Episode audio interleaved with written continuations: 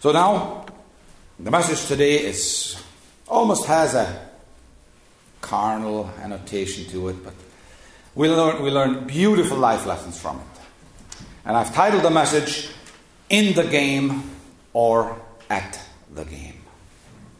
I know that's a little bit of a sports thing, but that's exactly what I want to use today.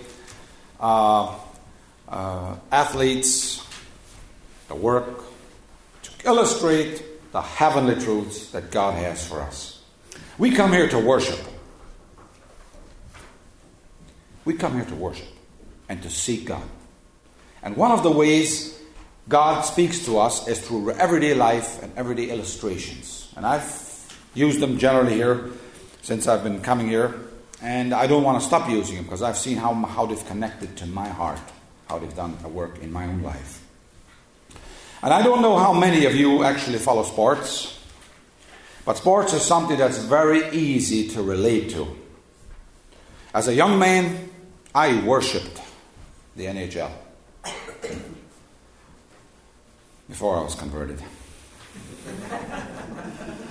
when Jesus got a hold of my life back in 1992, I knew that's the first thing that had to go. Sports can be an idol. I know that. But the Bible also actually gives us some very spiritual, quite a few spiritual lessons using athletes and competitive sports. So I'm not putting it as all sports as idolatry. Every one of us will know in our hearts whether we are worshiping something other than the God of the universe. But like the military, sports provides us with amazing insights into the Christian life. The Bible uses athletes to illustrate great truths. Words like goal is in the Bible. Words, words like the prize. Where's the prize usually? Competitive. Words like, uh, phrases like, I beat my body. I strive for the mastery.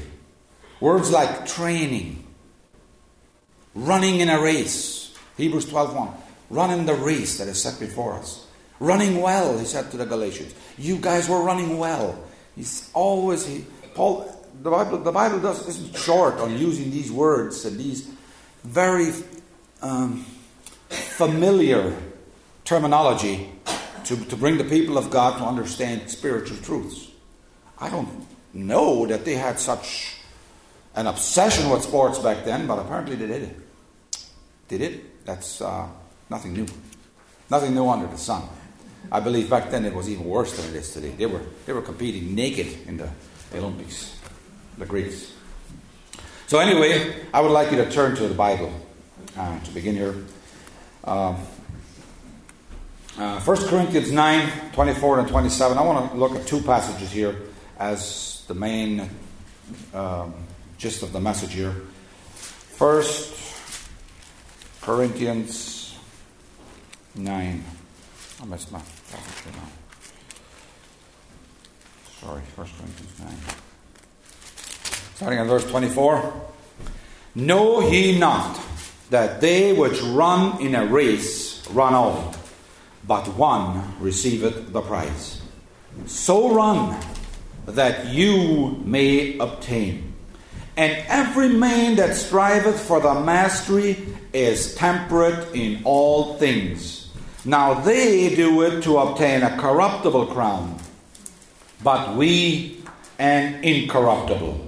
I therefore so run, not as uncertainly, so fight I, not as one that's beating the air, but I keep under my body and bring it into subjection lest at any means when I have preached to others, I myself should be a castaway.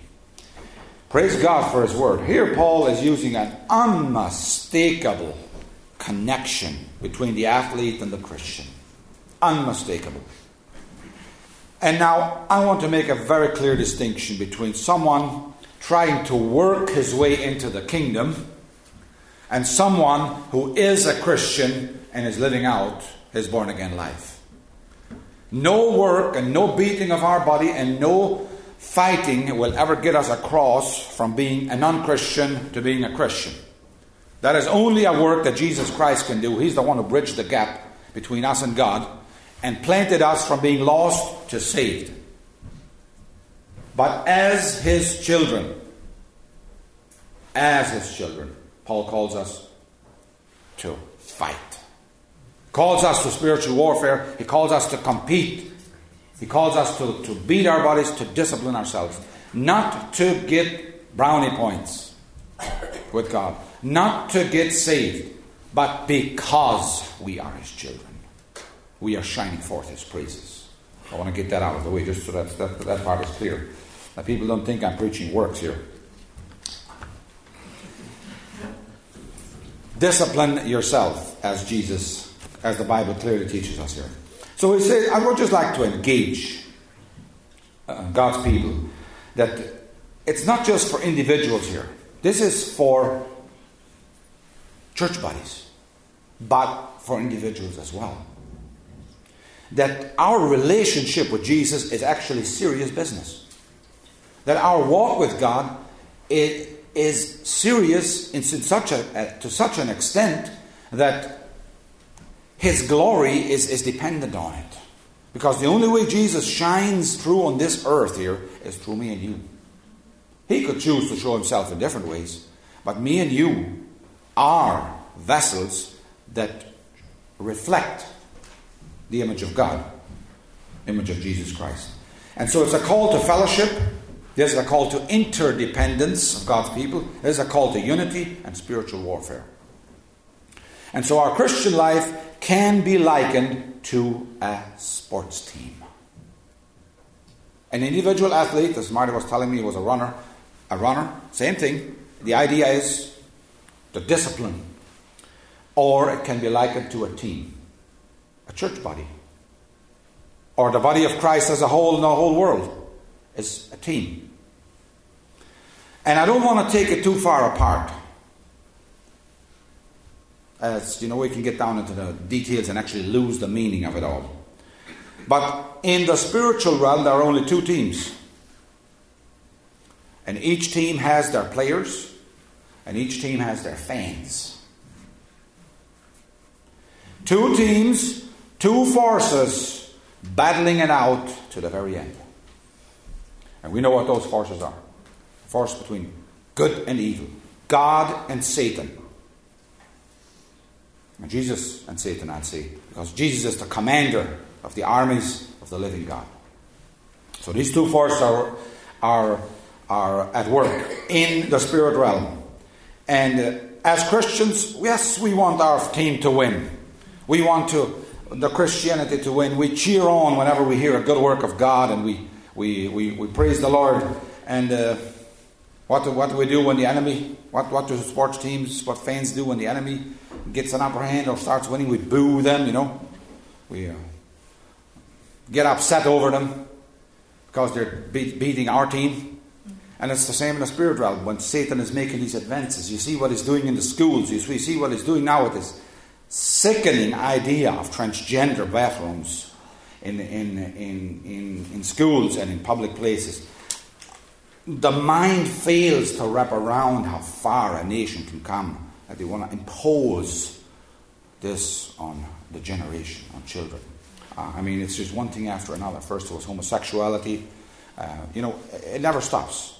And so we, as God's people, are grieved by what, what we see going on and we, we and any any normal human being hates what the enemy is doing, and we see the devil's kingdom doing his work, and we're sad about it. But the challenge for God's people today and every day is: Are we in the game, or are we just at the game? That's the challenge. Cheering on, that's a great thing, but it's not going to get the work done It's not going to get the job done. We, as God's people, are either active or we are passive. There is no middle ground. We're either actively engaged or we are passively engaged, just sitting on the sidelines watching everything happen. We want the Christian church to move ahead. And there's basically what I call on this side, those are the, uh, the, the saved, there's the two kinds. Those who believe in Jesus, and those who actually count the cost and follow him. Pay the price and follow him. Those who say, Here I am, send me. And this, this is so true when we get to what, what Jesus said to Luke in Luke 14. We call, Jesus says a powerful word here to his disciples in Luke 14. Let me page over there quickly here. Luke 14, verses 25. We can start here.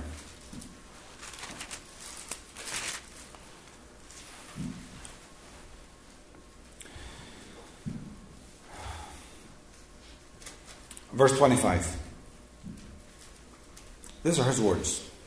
They're not, they're not my words. He is the author of this book. And there was a great multitude with him. And he turned and said to them, If any man come to me, and hate not his father, and mother, and wife, and children, and brethren, and sisters, yea, in his own life also, he cannot be my disciple. Now, this is an incredibly hard saying. What was Jesus trying to say here? Does he want us to hate someone? No.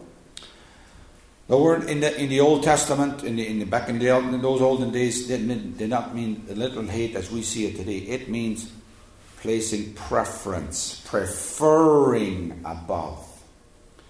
And whoever does not bear his cross and come after me cannot be my disciple. For which of you, intending to build a tower, sitteth not down first and counteth the cost?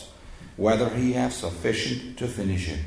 Lest happily, after they had laid the foundation and were not able to finish it, those that begin, behold it begin to mock him, saying, huh, This man began to build and was not able to finish. Or what king, going to make war against another king, sitteth not down first and consulteth whether he is able with ten thousand to meet him that cometh against him with twenty thousand? Or else while the other is yet a great way off, he sendeth an ambassage and desires conditions of peace. So likewise, whoever he be that forsakes not all that he has cannot be my disciple. Those are some of the most powerful words in the entire Bible. And what is Jesus saying here? What is Jesus trying to tell us here? You know, I said at home to our church, to our congregation, I think many of us are rather than uh, uh, uh, we're a work in progress, but our lives are filled with gaps. We, we, we, there's a lot of knowledge that's missing about of that character and of the nature of God. And we catch on as we go through life, and we catch on to this, we catch on to that. But generally, we're made up of a bunch of, uh, of there's a bunch of gaps in our lives that we don't quite get everything God has for us. It's not a life, God, I'm here and you've got to bless me because I'm following you. No. God, you deserve everything I am and everything I've got just because of who you are. Just because of what you've given me. What has He given us? Eternal life. A transaction has happened. He purchased me, therefore I belong to him, as I've said here before. And that means I want to I need to bring him something back. I need to bring him and, and here he's calling us to discipleship. And so how that ties together with being in the game or at the game is almost profound. Being a Christian and in fellowship doesn't right away mean we are in the game. It may mean we're just at it. There's a fundamental difference between the two. At the game, let's just draw a little picture here. At the game, what do we do? We mark our calendar, next game, next game. We plan it, we schedule it, schedule it all in there, and we bring our snacks and our popcorn, and streamers, and face paint, and whatever, you know whatever fans do, and we cheer on. They make the noisemakers. We cheer on our team. Well, we pay cash, support it. Till we get in the door. But for the rest of the time, we're basically living our own lives. When we're a fan. For the rest of the time, we're basically just doing what we normally do. But in the game, you are an athlete. There's a special diet for athletes. There's grueling practice. There's workouts. There's studying the opponent's plan and strategy.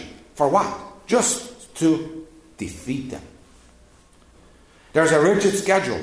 There's a shift in the athlete's priorities as his whole life focuses around one thing, and that's to get to the top, to be the best. And Paul says it in our text. He said, They do it to obtain a corruptible crown, but we an incorruptible, one that never fades away. And I believe when I become a Christian, true child of God, that heaven is my inheritance. Amen. It's my inheritance. But there's a war to be fought down here. And the enemy is incredibly busy, and we see it every day. There's a war down here. And we, as God's people, need to fight that war valiantly because look at the incredible promise we have. We win. Last chapter, read it. We win. So that should make us fight valiantly. Fight that fight of faith. Using the athlete as an illustration, there's complete submission to the captain and the coach for a teammate for, for uh, someone who's in the game. He has to have special equipment. He has to be focused. And you know what else? He better be on time for the games and the practice sessions, or he's in trouble. Big difference. In the game, each one realizes that he counts. Everybody knows that he counts. And in Hebrews chapter 6, I would like to take you to a verse here in Hebrews 6 10 to 12 to illustrate that point. Hebrews 6 10 to 12. He says, For God is not unrighteous to forget your work, that's Hebrews 6:10, and labor of love which you have showed towards his name in that you have ministered to the saints and do minister. And we desire that every one of you do show the same diligence to the full assurance of hope until the end. That you be not slothful, but followers of them who through faith and patience inherit the promises. Hallelujah. He is telling us here you, you guys, you got it. Fight. God is not unrighteous to forget your labors of love. Keep fighting. We win in the end, even if Satan scores a few victories. And we know when we watch athletes competing, sometimes the opponents win. You know, in the end, the best team usually wins. Right now, there's these playoffs on. You see, there's some teams they just play out their heart and soul. What do you think the devil is doing right now? He's playing out his heart and soul. We've got to be in the game to defeat him. So there's a fundamental. So each, each player in a game realizes that he counts. One dumb move can cost his team. Losing control of his temper costs his team a penalty and gives the enemy an advantage. Being careless hurts his team. Being self willed, not obeying the, the, the, not following the, the game plan from the coach, puts you at odds with your teammates. And it hurts. A player doing his own thing in a, cru- in a crucial game we would call madness. And what would the fans say If the star player one day didn't even show up at a game, at a critical game, he didn't show up because maybe he partied too much the other day or something, or just decided he doesn't want to, the fans would feel let down. The team would be let down. And so, look how cr- critical it is for, in, for athletes in their field. How critical it is for teamwork, for dedication to win. What do you think it is in the Christian life? The church life, the body of Christ. We matter. Every one of us, we matter. We don't need to be missionaries out in the field. We either support whatever God has blessed us with, whatever gifts, whatever abilities, whatever. God is not unrighteous to forget our labors of love. So at the game, a fane is just a number. Supporting your team, sure. But if one doesn't show up at the game, it don't matter. It don't matter. It don't matter if you had a workout before the game or if you stuffed yourself full of junk food. It don't matter. You can still cheer. It don't matter if you come halfway through the game. The team is playing. They really don't need you. It don't matter if we miss a game or two. And it don't matter if we partied before the game. The team is doing its work. And so there's a fundamental difference between being a fan and being a team member. And God's people need to understand that we are team members, that we are part of a, of a war and a battlefield that needs to be won. Amen. And it needs to be won, and it's going to be won by God's people. In the Old Testament, at one point, God was so angry at the children of Israel for their rebelliousness and stiff neck, he said to Moses, Get away from these people, I'm going to just wipe them off and start from scratch with you. So God was almost ready to wait another 500 years. Started with one man and, wait, and wipe off a, a whole generation. He was almost ready to do that. You can see he forbears long, I know that. I won't be here today if you won't. And probably you either, neither. He forbears long. He loves. He disciplines. He lifts us up when we're down. He gives us hope in our greatest sufferings. But all this is to transform us and to change us and to mature us. A soldier does not enlist in the army and then gets his guns and his uh, helmet and his gear. He goes to training camp. You know, church life is training camp. Church life is training camp. That's where we get disciplined. That's where God's Word goes deep into our innermost being and transforms us. When we seek to go out and practice it tomorrow with a business associate, we practice the gospel with those, with the guy who cuts me off on the road, with those who make us angry, with those who don't care, those who don't care about human life, those who don't care about the good things God has given us. We practice, we put it into practice, and that is that that strengthens us.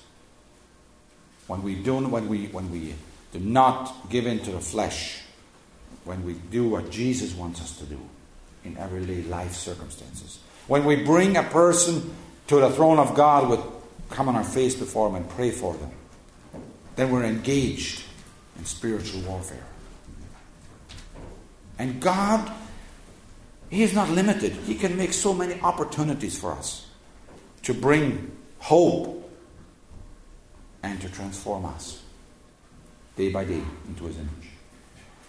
So that relates to us in a very, very um, close to home way, athletes. And uh, he said it again in Mark 16, 24 to 27, when he says, If, you, if any man come to me let him deny himself and follow me. For whoever will not take up his cross and follow me cannot be my disciple. My disciple. So, I, the only thing I get out of it when I look at God's word and how uh, I'm putting them all together, it just shows that my Christian life is not a part time thing. It's a full time commitment. It's a full time commitment. To take up our cross, to yield, to forsake. As Paul said, I beat my body. Wow. And bring it into subjection. That just means he's not letting it, letting his flesh do whatever it wants. He says no. Bring it into subjection. Keeping it under. Fighting our enemy. Biggest enemy we got, we all know, is Satan. But our flesh is also pretty hostile to the Spirit. Our own flesh doesn't want to go. Our own flesh often is the biggest hold up towards the purposes of God uh, in your life and mine. And that's the battlefield. Fighting it every step of the way. Not to get right with God, but because, to make sure this is, this is very clear to us, just because we are His children, we will fight. We will fight for that kingdom. It is knowing the enemy's strategy, taking on the armor of God, living soberly, righteously, and justly in this present age. It is accepting responsibility and knowing I count. Man, that gives purpose to everything we do. Everything we do.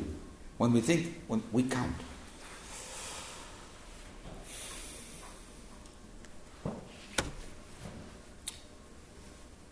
Like a team player.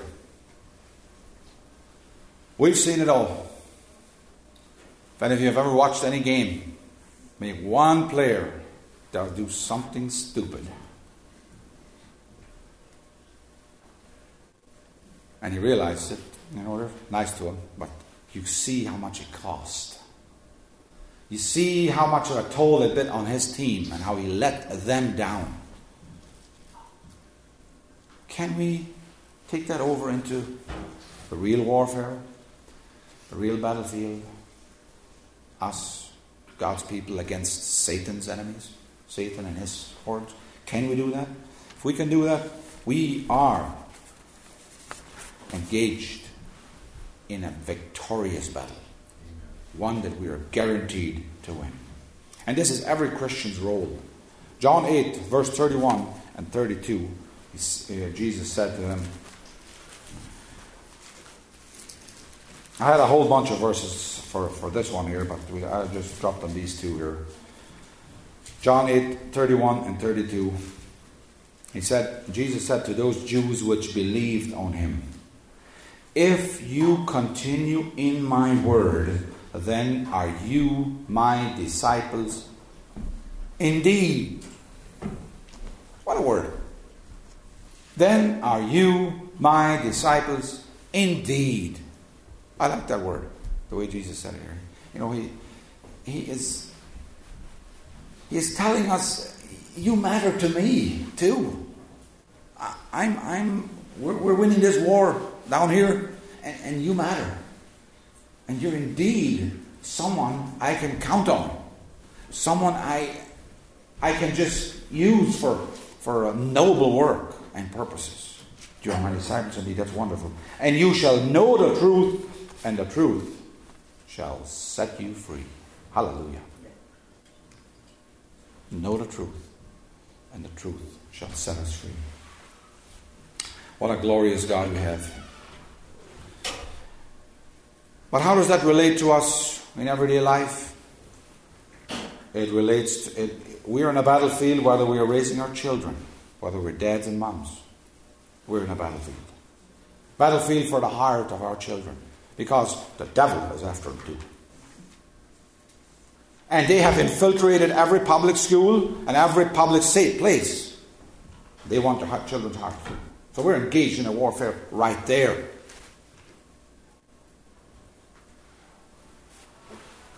How to deal with so many issues that come our way. We need prayer. We need wisdom. We need direction. And our coach gives that. You know? He's the coach. Jesus. He says, the captain of our salvation.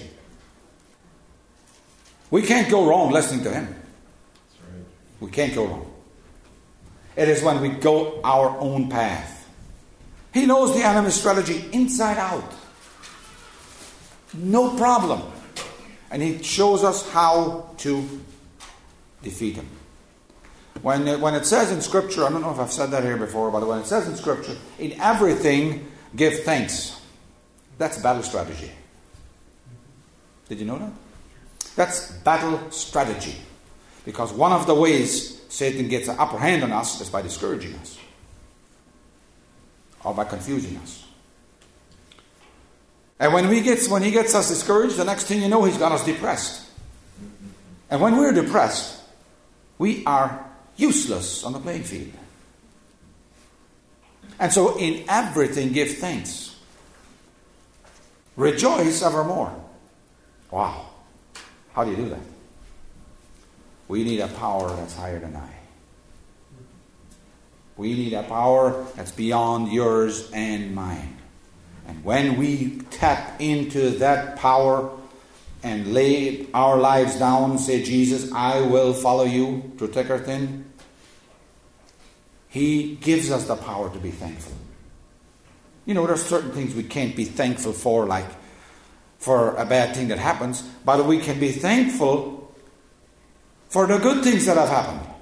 We can be thankful for, I mean, even in, in uh, the, the, the, sorrow we had, and the sadness of that sick child and a, baby that passed away, we found things to be thankful for. Amen. We found something to actually give Him praise, if not for the actual thing. But there is something, no matter what we face, we are more blessed than most people. And when we, when God, and the reason God does that, wants us to be thankful, is to change our attitude from one from self pity and from despair and oh Lord, not again, and why are you doing this to me? We, our, our mind changes from one from a, uh, from a pity party to a, one that actually magnifies the majesty of God. And it's heart transforming. It changes us on the inside and then it's reflected on the outside. And the unbeliever comes up, cannot understand why we can have so much peace in the midst of turmoil. Can't understand why aren't why aren't you angry at that God for doing that to you? No, because we're not our own. Did you know that God doesn't owe us a thing? He created everything. And in Him is the breath of every living thing. That includes me and you. So I don't own my life. I could be gone tomorrow. But learning to embrace God in every circumstance, we are actually engaged athletes fighting a spiritual warfare. And there's many more. Like of course, there's a personal pursuit of holiness, a responsibility of, of forgiving others, the responsibility of, of uh, laying our lives down, of reaching out beyond ourselves. Uh, these are all little things, and that's a message in and of itself. So I just want to use the overall uh, purpose of the message to help us understand that as children of God, we need to be engaged. To be fully included in the activity of God. And we don't need to go to Africa to do it. Huh. Frenchman Butte's good enough. There's our neighborhood, there's our farm, there's the First Nations. We have, we are, you know, the needs are everywhere. And being engaged brings God down and empowers us to move on. So I'd like to close with a, with a word here, a couple of passages that are, that are so beautiful. In John 12, verses 26, he says, If any man serve me, I think we should mark that verse down. It's, it's just, just so beautiful. If any man serve me, let him follow me. If any man serve me, let him follow me. And where I am, there shall also my servant be. How beautiful to have this assurance. And now here's the real gem. And if any man serve me, him will my Father honor. The God of the universe honor me? Wow. That should make our hair stand on end. That the God of the universe would honor a worm like me. That is totally awesome. I don't deserve it. And I never will. But He delights to honor us. He wants to. It says, It's my Father's good pleasure to give Him the kingdom. You know why He can't? Because we choose to go our own way too often. We don't follow that captain. We don't follow the captain. And then He can't honor us as He would love to. Just think of a sports team. And another one, 2 Timothy 4, 7 to 8.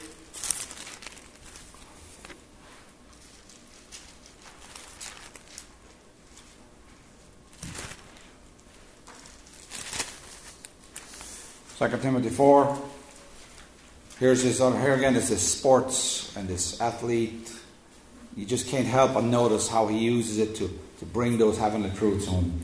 Verses 7 and 8, he says, I have fought a good fight. The New Translation says, I have competed well. I like that. I have competed well. I have fought a good fight. I have finished my course. I have kept the faith. That's beautiful. I have finished the course. You see, in national sports, only one receives a prize. Here, we all receive the prize if we compete lawfully. Fight. Henceforth, there is laid up for me a crown of righteousness, which the Lord, the righteous judge, shall give me at that day, and not to me only. Not to me only, but to them also that love his appearing. We have this confidence, and that should cause us to fight valiantly, no matter what. That should cause us to devote ourselves to Him, to devote ourselves to prayer, reading His Word, knowing His will, and doing it. And all God wants to do with us. You see, our usefulness to Him is directly proportional to our surrender to Him. Directly proportional. If, we're 70, if I'm 75% Reuben and 25% Jesus, that's how much He can use, and show His glory in me. If I'm 50 50, that's only can do 50%. Directly proportional. I'm not telling you where I am, though. God bless you.